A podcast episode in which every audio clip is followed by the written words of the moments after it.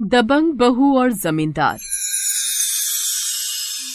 ईलापुर नाम का एक गाँव था, जहाँ सुरेंद्र का परिवार रहता था। सुरेंद्र के पिता की मृत्यु कई साल पहले हो गई थी।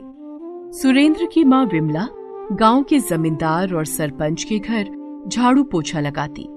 उनके घर के बर्तन, कपड़े धोकर सुरेंद्र और उसके छोटे भाई की परवरिश करती थी। इधर जमींदार की पत्नी रेखा का बड़ा रूखा व्यवहार था। एक दिन जब विमला को आने में देर हो जाती है तब वह उसको डांटते हुए कहती है विमला अब आ रही है। टाइम देखा है क्या हो रहा है? कल ही आ जाती। माफ़ करना बहन बस घर से निकलते निकलते देर हो गई। पर मैं अभी आपका सारा काम कर देती हूँ। माफ़ क्यों कर दूँ? मैं कोई महान नहीं हूँ जो तुझे माफ़ कर दूँ। ये बता देर से क्यों आई? वो वो मेरा बेटा चेतन तेज बुखार में था। रात भर पट्टी करती रही। बस अभी उसका बुखार कुछ कम हुआ तो मैं आ पाई। कहते हुए वो झटपट झाड़ू लगाने लगी। रेखा उसे गुस्से से देखती रहती है।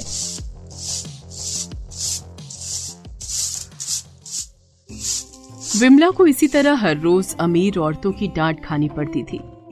लेकिन बच्चों की परवरिश ने उसे ये सुनने के लिए मजबूर कर दिया था। धीरे धीरे दोनों बच्चे बड़े हो गए। वे जमींदारों के खेत में मजदूरी करने लगे थे। इधर मालती की तबीयत भी दिन पर दिन गिरती जा रही थी। लड़कों ने अपनी माँ को काम करने से मना कर दिया था। उससे घर का काम भी मुश्किल से होता था। इसलिए मालती ने सुरेंद्र की शादी सीमा से करा दी थी। वो सुबह जल्दी उठकर घर का कामकाज निपटा देती थी। एक दिन पड़ोस में रहने वाली निशा की माँ मालती से मिलने आई।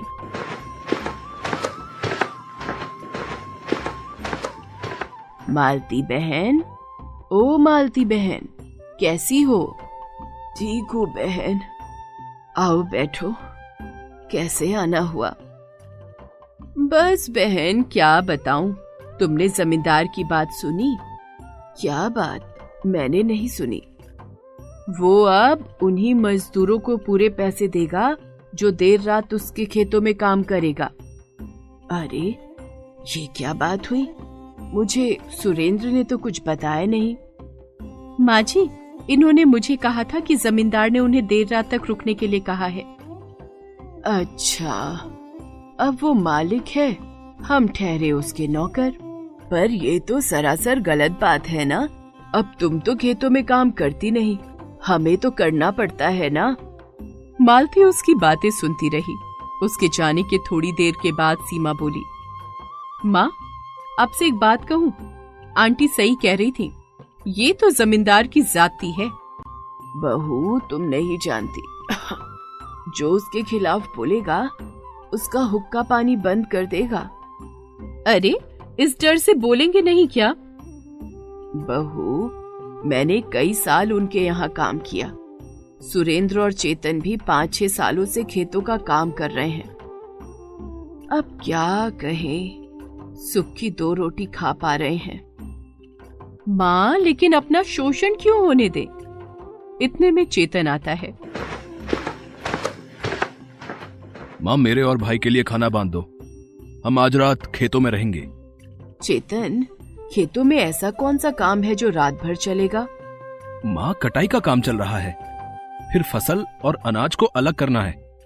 बहुत काम है। चेतन भाई मैं अभी खाना बना देती हूँ। आप तब तक आराम कर लीजिए? भाभी आराम करने का समय नहीं है। बस आप जल्दी से खाना दे दो। मालती सीमा के साथ मिलकर जल्दी से दोनों का खाना बाँध कर दे देती है। सीमा मन ही मन निश्चय करती है कि वो कल दिन में खेतों में ज़रूर जाएगी। अगले दिन सीमा खेत में खाना पानी लेकर जाती है।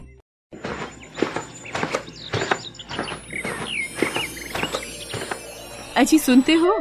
लो मैं खाना लाई हूँ। आप दोनों कुछ खा पी लो। चेतन और सुरेंद्र भी खाना शुरू करने ही वाले थे कि जमींदार उन पर दहाड़ते हुए बोला अरे तुम दोनों यहाँ खाना खाने कैसे बैठ गए? मेरे से पूछा क्या? चलो चलो काम पर लग जाओ। बस मालिक अभी काम करते हैं। देख सुरेंद्र यहाँ तुम्हें मैं मुफ़्त के पैसे नहीं देता।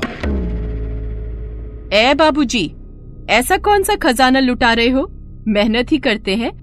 ऐसा है इन दोनों को आराम से खाना खाने दो। थोड़ी देर के बाद ये काम शुरू कर देंगे। तेरी बड़ी जबान चलती है छोकरी। बाबूजी मैंने ऐसा क्या कह दिया? सीमा बस कर मत बोल। मालिक माफ़ कर दो इसे। मैं अभी काम पर आ जाता हूँ। बाबूजी से आप क्यों माफ़ी मांग रहे हो? जमींदार गर्दन झिड़क कर आगे बढ़ जाता है। सीमा बस कर भगवान। अब तुम घर चली जाओ जाओ। कल से हम खुद ही घर आ जाएँगे हाँ। सीमा को जमींदार पर बड़ा गुस्सा आता है लेकिन वो सुरेंद्र से कुछ नहीं कह पाती। दो दिन के बाद सुरेंद्र को तेज बुखार आ जाता है। वो खेत पर नहीं जा पाता। शाम को जमींदार उसके घर आता है। सुरेंद्र? ओ सुरेंद्र! क्या हुआ? आज खेतों पर नहीं आया?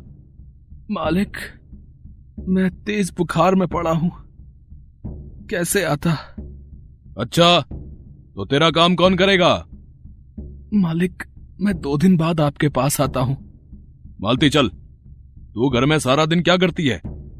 सुरेंद्र की जगह तू ही आ जाती। हाँ हाँ आपका तो बड़ा नुकसान हो गया है। इनके एक दिन न आने से कहो तो मैं अपने माँ बाप को भी शहर से बुलवा कर काम करवा दूँ। सुरेंद्र तेरी बीवी तो बहुत बोलती है। इनसे क्या बात कर रहे हो? मुझसे बात करो। आपकी दादागिरी बहुत देख ली। आप अपने काम से काम रखो। अब देखना तुम मैं क्या करता हूँ? बाबूजी क्या करोगे? ज़्यादा से ज़्यादा काम छीन लोगे? हाँ कहीं तुम्हें काम नहीं मिलेगा। ठीक है। सुनो जी आज के बाद आप इस जमींदार का काम करने नहीं जाओगे। इन्हें काम कहीं नहीं मिलेगा। मालिक मैं भी आपसे तंग आ चुका हूँ। मेरी माँ को भी आप लोगों ने बहुत सताया। अब और जुल्म हम नहीं झेल सकेंगे। हाँ बाबूजी, हमारी बहू सही कह रही है।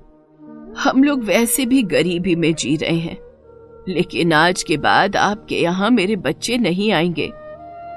तभी गाँव के अन्य लोग वहाँ आ जाते हैं।